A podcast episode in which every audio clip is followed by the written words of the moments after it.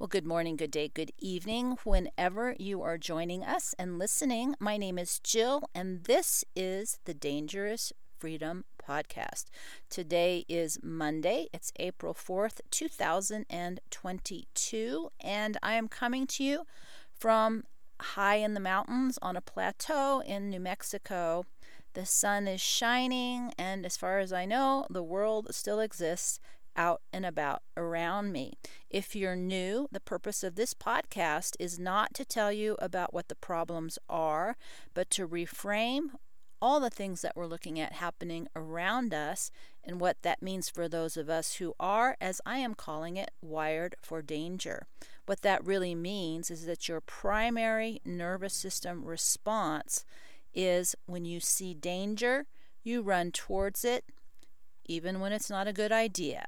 And while we all have all three nervous system responses, fight, flight, freeze, some of us are wired just a little bit in the crazy way, and I call that the roar. That's why we're talking lions and prides and all that imagery that supports this idea. And so what I wanted to do today, as you saw from the title, is talk about this from a little bit of a different perspective. Last Friday, and I think I'll start doing this on Fridays, for those of you who are paid subscribers, you can comment on the posts. And Substack has something called a thread, which is a lot like Twitter. It's just a short comment to invite a discussion.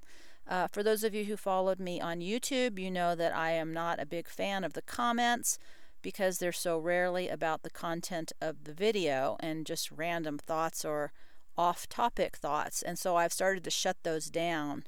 But I do like communicating with those of you who can focus and relate to what we're actually talking about. And so I started that this last Friday, and that's sort of leading into what I want to talk about today. But for the future, I'm going to start asking you on Fridays what's important to you, because that's important to me.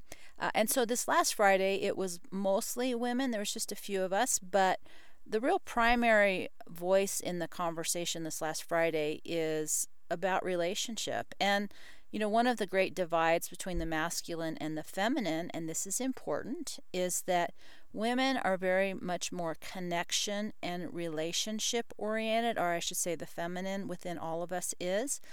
The masculine is more external, more problem-solving, more about things, about hierarchical structures, about what's going on out in the world.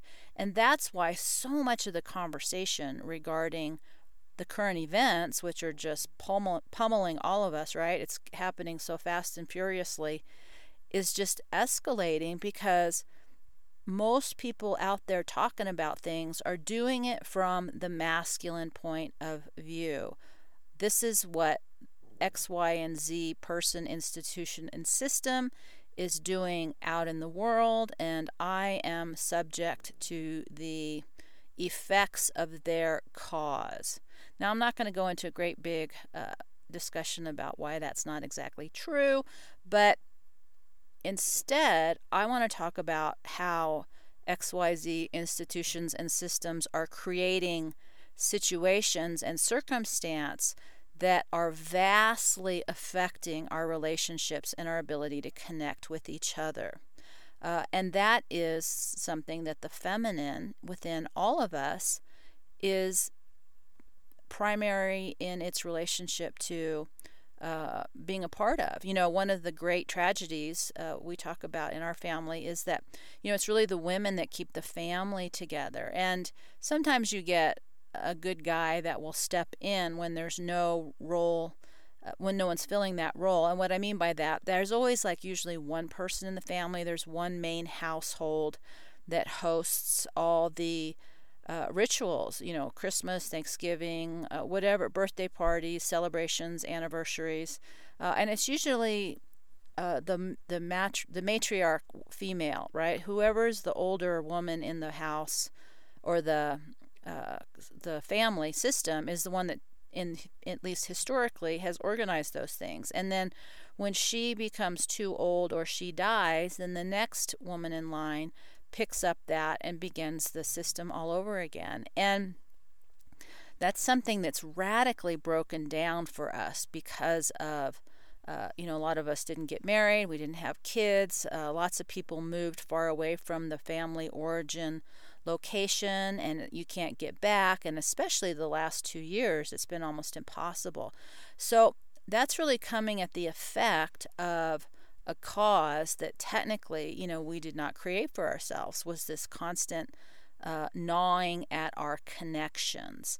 Another great cause and effect thing has been this online world. So, on the one hand, it's allowed us to be what we think is more connected. But statistically, when they do the studies, people don't feel more connected. In fact, they feel more alone and isolated than ever. And, one of the things I like to do is I like to ask my mom about how it was. And one of the things she talks about is how people used to get bored because there wasn't a lot of stimulation. And so that was a lot of downtime. And we don't have that anymore. But the other thing around that is that people would spend a lot of that time being bored talking to each other. And one of the things I asked about, which I think is so missing in the world today, is that your circle of people, your circle of influence was pretty small, and those people knew your backstory. So you weren't having to constantly explain who you are, what you're all about, what you believe in, blah, blah, blah, right? Because people knew your backstory, and so your conversation was really from today moving forward. It wasn't this constant trying to navigate history, current events, and the future with this focus that's become so permeated into our relationship on ideology, belief, politics, things that we have zero control over, right? And I think that has been just the great destroyer of our ability to connect with each other. There's a really interesting woman, I like her a lot, Catherine Austin Fitz, and she's primarily a financial advisor. But she makes the point is if you get a group of people who don't agree about anything, but you ask them to focus on the practical, like how are we going to grow food, where are we going to get water from, about 95% agreement starts to happen. This breakdown is really not about what's important. It's about this need, I believe, to be seen and heard because we're so wildly disconnected from each other. And the next part of that is because we've become so political and ideologically based, because there's real cause and effect happening, right? Like, where are you going to live? Like, are you in a city or are you in the country? What's safe? What medical issues are happening? Right now, those differences are manifesting into a real life and death way of being. And that's causing a lot of stress and strife in our relationships. And, one of the things I absolutely despise about so many people who are in the public commentary positions of the world right now is they are constantly shaming and humiliating what they call the other side. There's this desperate need to divide. And there's nothing about who we are as feminine energy that wants division. Everything feminine within us wants connection in a safe, loving, good, joyful, happy way. And everything out in the world that we see as the other, the enemy, or whatever you want to call it, is all about dividing us from that. And because that's now come into our homes, within families and friendships, it's tearing us apart because it goes against that primary mandate that says, I want to be connected to you. Those are the great conversations of therapy. This is why my mommy and daddy hurt me. These are my relationships hurt me. I mean, we don't like having pain around people that we want to love. And when you love somebody and you're wired for danger, you desperately want to save them. You desperately want to keep them safe. And in many instances, you're willing to die for them. Only now, that's having a whole new meaning. And so I don't have any good answers for you. I can only really share, the the process that I've adopted through this and some of the observations I've made. And I've had to make decisions. You know, I have family members that think I'm crazy. They think I'm, you know, oh, you're paranoid. Oh, you're just a conspiracy theorist. Oh, you know, look what you've done. Shame on you, bad Jill. And I don't know if I made the right decisions. I just, like you, if you're here, probably looked around and go, whoa, there's big changes coming. You know, how do I want to be in the world? Where do I want to be in the world? You know, we were asking hard questions. And, you know, for me, I was asking questions about survival. Can I survive? No, but I wouldn't have known that if I hadn't tried. And so I don't regret the decisions I've made, but they have been very separating from my primary family. And in that, I mean that literally. There's been distance because I don't want to be in California. There's been limitations because I don't have the financial ability to run back and forth to California, even if I wanted to go there. And, you know, there's decisions on my parents' side that created a home in which there's no place for me to go. So if I go back to California, I can't even stay in the house. And so, you know, that's a very expensive area that's difficult to navigate.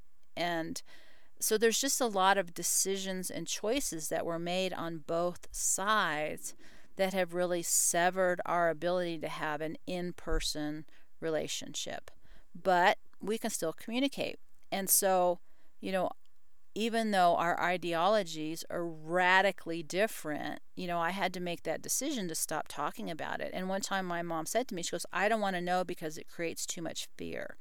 And so I chose to respect that my trying to bring things up because I'm trying to keep her safe creates too much fear for her in the moment. But the cost is I can't prevent the long-term consequences. And, you know, she lives in Southern California on the coast in a place that could not be more dangerous. It's the end of a fault line. It's an area that's perceived as having value. So if things break down, you know, people will be banging on the doors, you know, robbing and stealing. It's on an island. So if there's an earthquake, they're cut off and they can't get to the other side.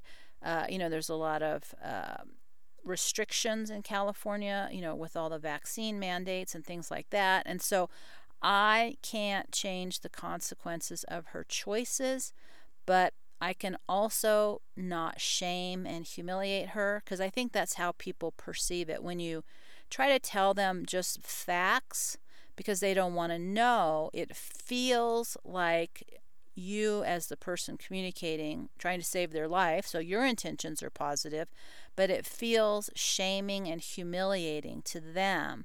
And so they need to make you wrong so they don't have to face what they're unwilling to look at. And that's okay, because there's all kinds of things all of us are unwilling to look at. That's the essence of truth. Truth is out there. It's only what we want to know about it that it can be revealed to us. And 99% of the time, it's always going to be something we don't want to know.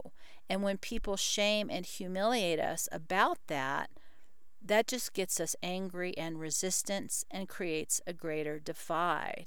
And that's what propaganda is. It's very easy to be manipulated because our human emotions are very consistent. It doesn't matter if it was, you know, 10,000 years ago to now, we all respond in much the same way. We haven't evolved emotionally. We haven't become more emotionally intelligent. We just have a lot more data input and a lot more confusion than times before, but our reactions are still the same. And so we can't make people around us want to be connected, but we can decide how we want to have a relationship, or if we want to have a relationship, and what we're willing to let go of. What judgments are we willing to let go of? And choosing to make peace with the fact that you cannot keep others from experiencing the consequences of their choices.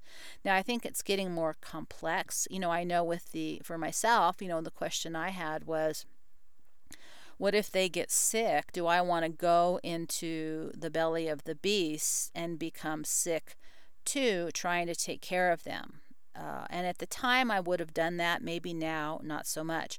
I do know, if war breaks out or there's an earthquake or some kind of big natural disaster, I'm not going to go back and try and help. And I've told them that, I can't come help you if something happens.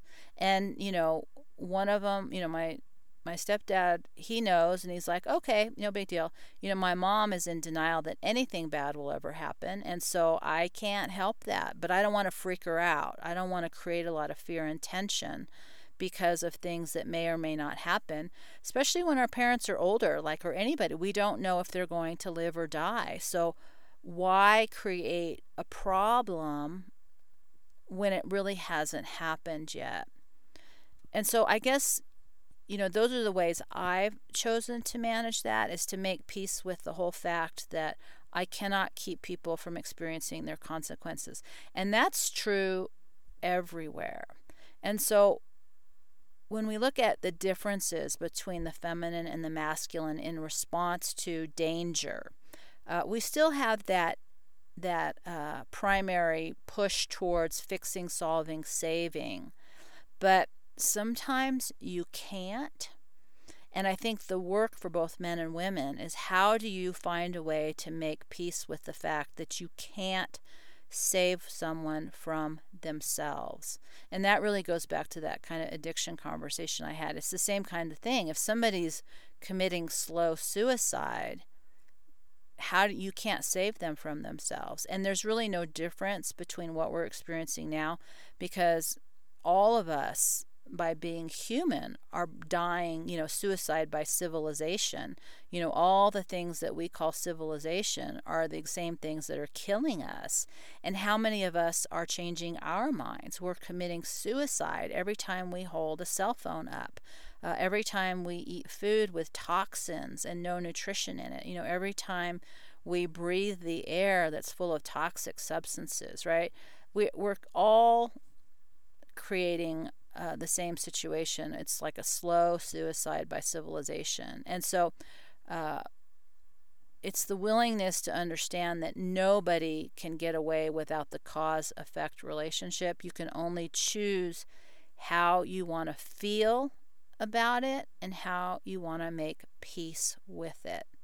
And so as the feminine, which is mostly women, although we're losing that space rapidly, which we will talk about another day, is that, if you have that desire to be connected, then you get to make the choices and the decisions about what you want that to look like and how can you make peace with it. Because, I have another friend who has a big family and she has 2 kids, but she so needs to be right about what's happening.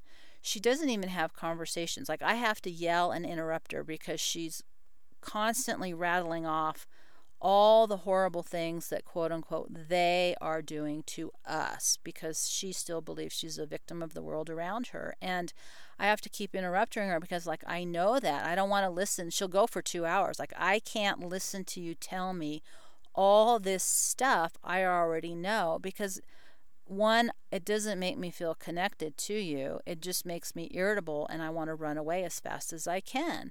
Now, I know she needs to debrief at some level, so I'll let her do it a little bit. But I also know she does it to her daughter, and her daughter doesn't want to talk to her. And I don't say this to her because, she's my friend, not my client. And so, but she's made the decision that it's more important to be right about what's happening. And she's trying to save her daughter's life by telling her, but her daughter doesn't want to know. And because she needs to be right more than she wants to be connected, because she, like us who have more masculine energy as women, can easily slip into that side. We have to choose. Do you want to be right? Do you want to be connected? Because you can't have it both ways. And so it becomes a decision. How important is it to be right about what you know? How important is it for you to try and save the other person's life?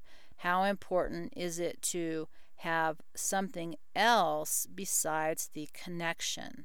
Now, the other side of that, and this is true for me in my life, and it came up in the thread over about relationships and this kind of thing, is what if the relationship itself is toxic?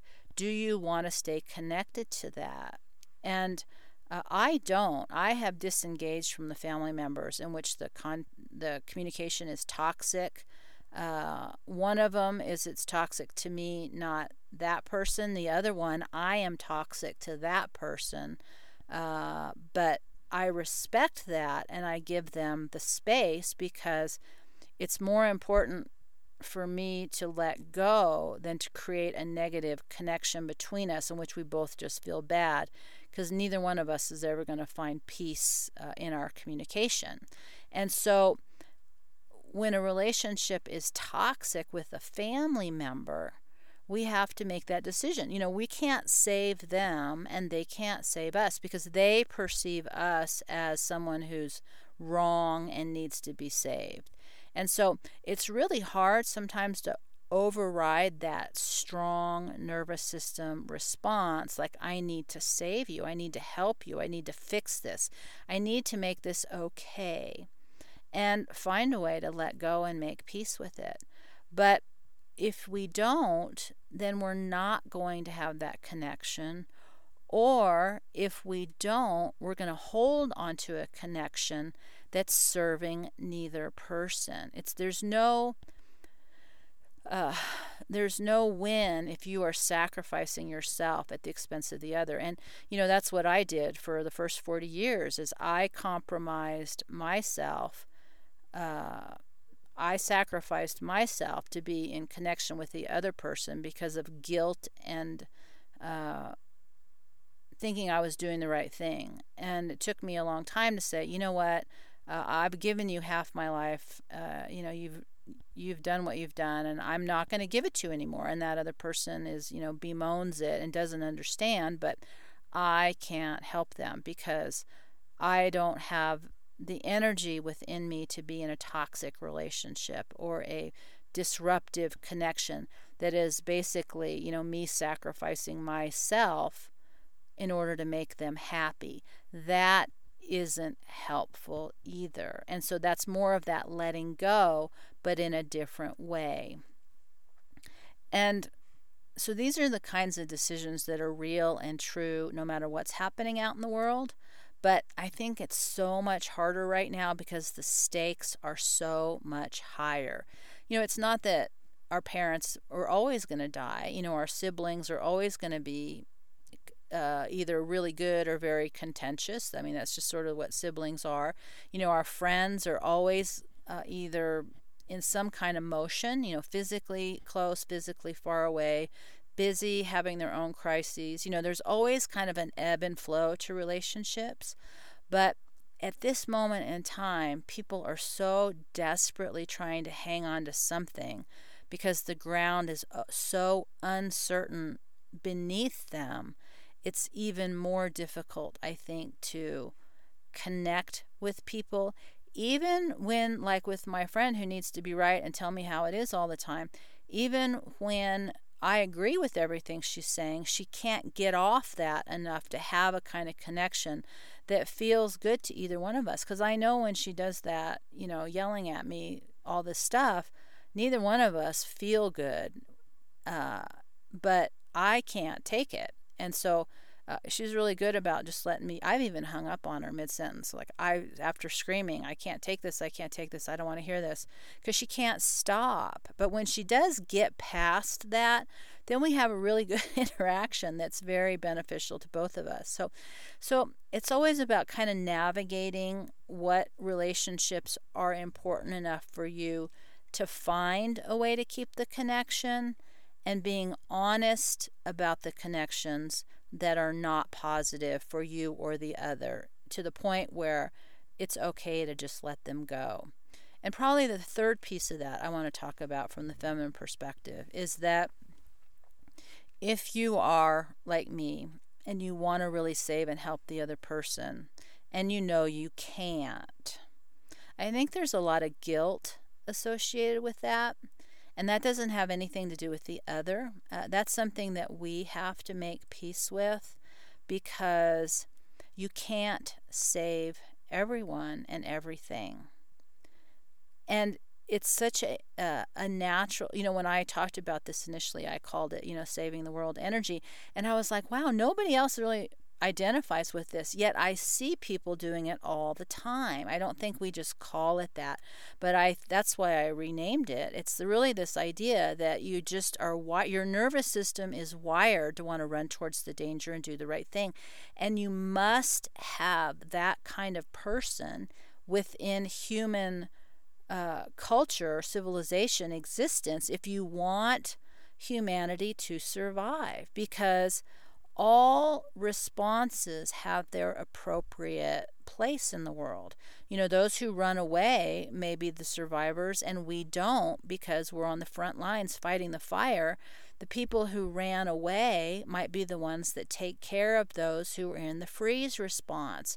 And a lot of children freeze up. And if somebody doesn't pick that kid up and run away, then everybody dies, right? And so, I think the most important thing is to get off the judgment, the shaming, the humiliating, making others wrong because they don't feel the way you do.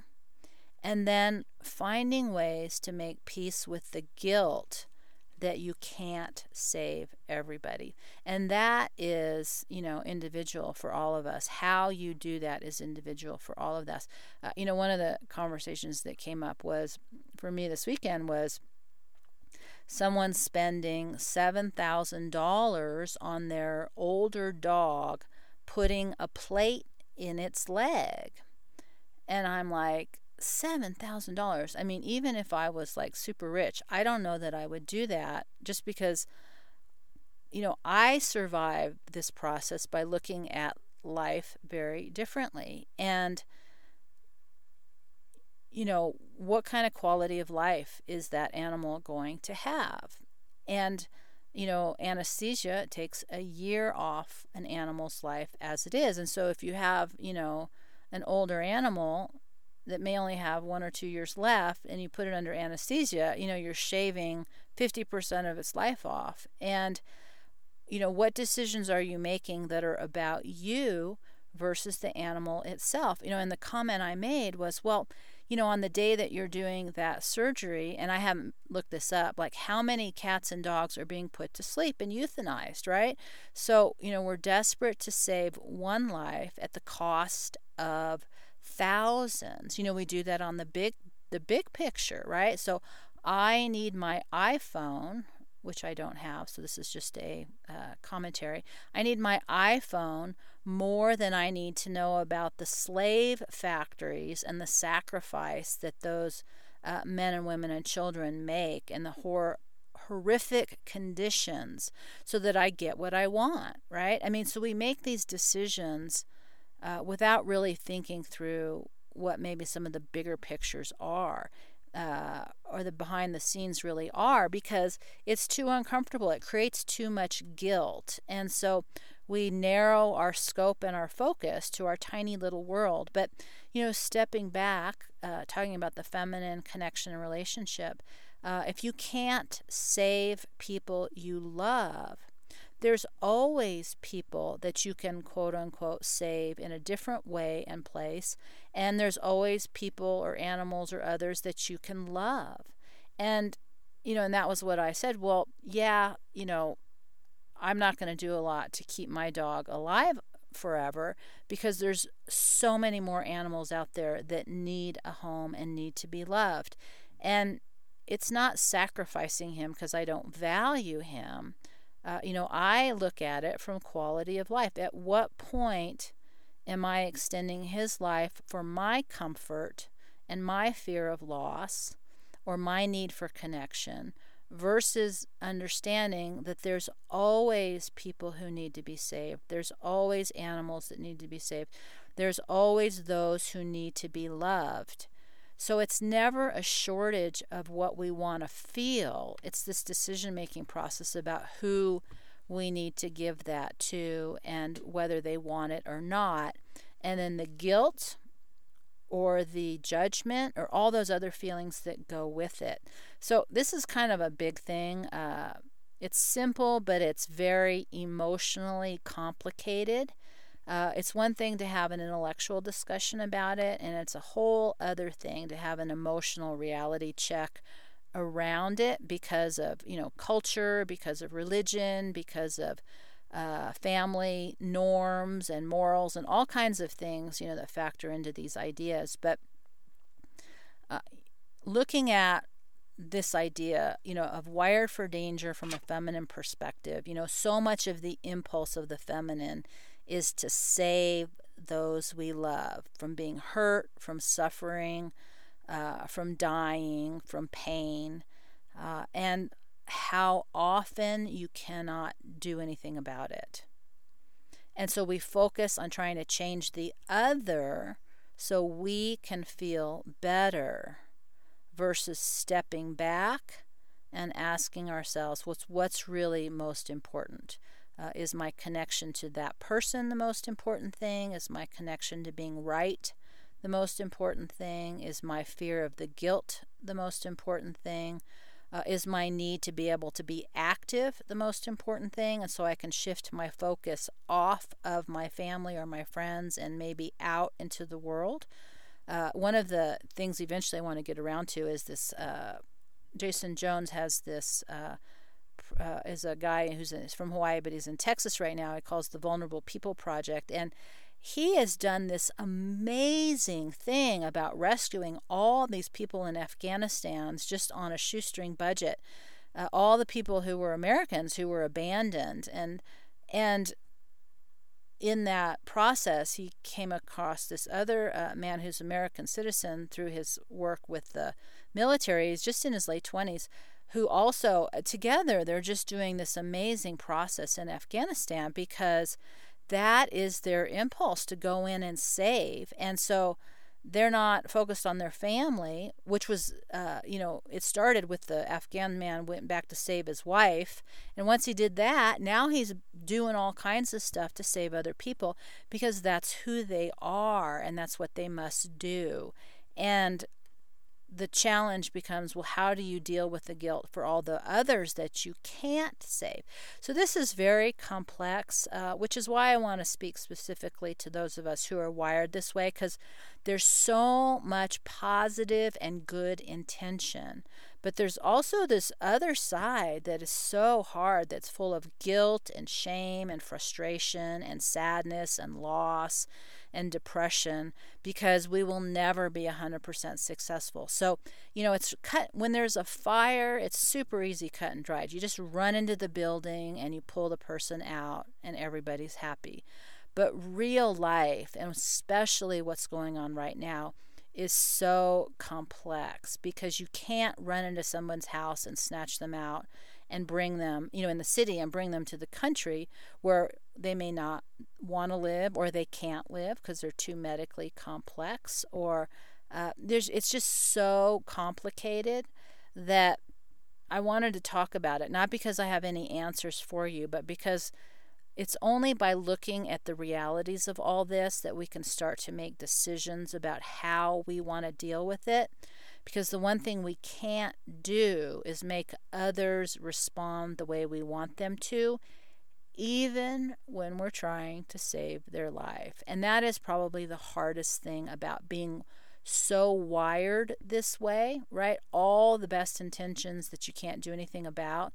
Watching the house burn, there comes a point where you just can't go in and fix it.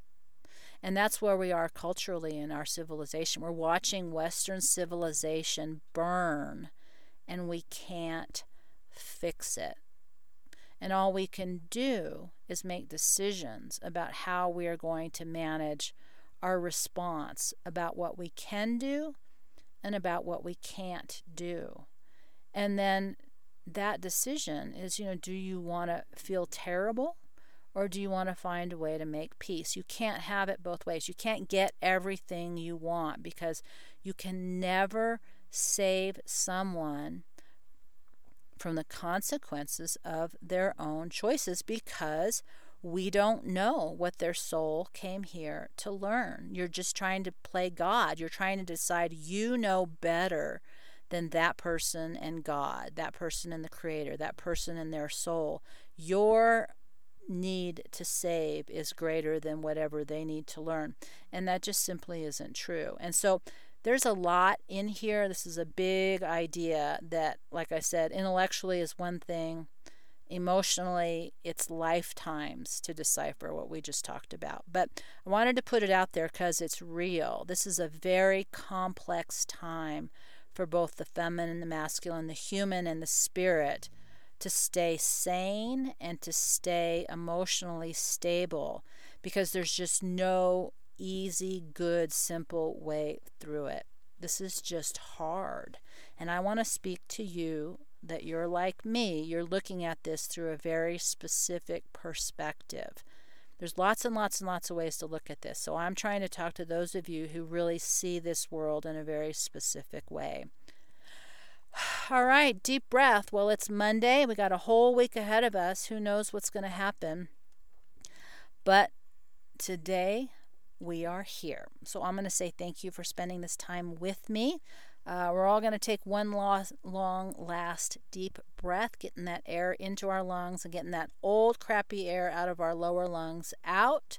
And I, my friends, will see you next time.